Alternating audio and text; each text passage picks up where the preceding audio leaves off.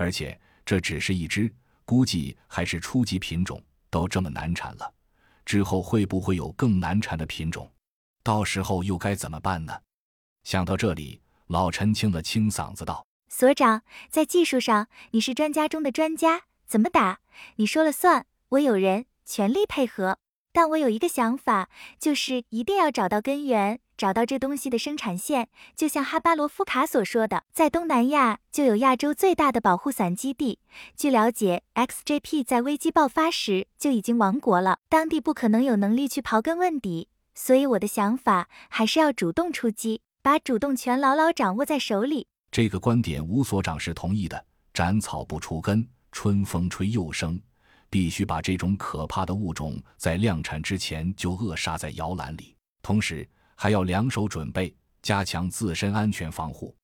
于是点点头道：“我有个想法，你们研究研究。”众人正襟危坐，洗耳恭听。第一，吴所长伸出一根手指，双眼熠熠生辉的道。我们要进一步加强自身保护能力。主动保护上，我们已经在研究专门针对生物兵器的专用枪弹武器，初步已经成功。最后的检测后就可以量产，给团队全面换装。被动防御上，我们要加快新区的建设力度，把新区建设成一个三百六十无死角的末世堡垒，让新区具备养活五百万人、保存五百有生力量的能力。这一点，领导你们要加快进度。我已经向中央做了建议。其他地区也会照此建设，领导，没问题吧？老陈点了点头，其他人也没有异议。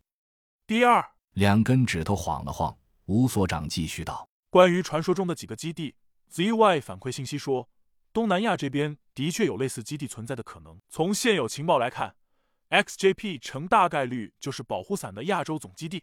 我的想法，这个钉子我们来拔。至于欧美的另两处基地。” ZY 已经通过外交渠道对欧盟和米国现有 CF 进行了通报，相信他们也不会坐视不理。众人点头。吴所长突然放缓了语速，慢慢的说：“现在需要确定的问题就是谁去，怎么去，去了怎么干，以及如何撤退的问题了。”是啊，之前虽然打得凶，但都是在自己的领土上，无论如何还占有地利优势。这一次却是到了国外。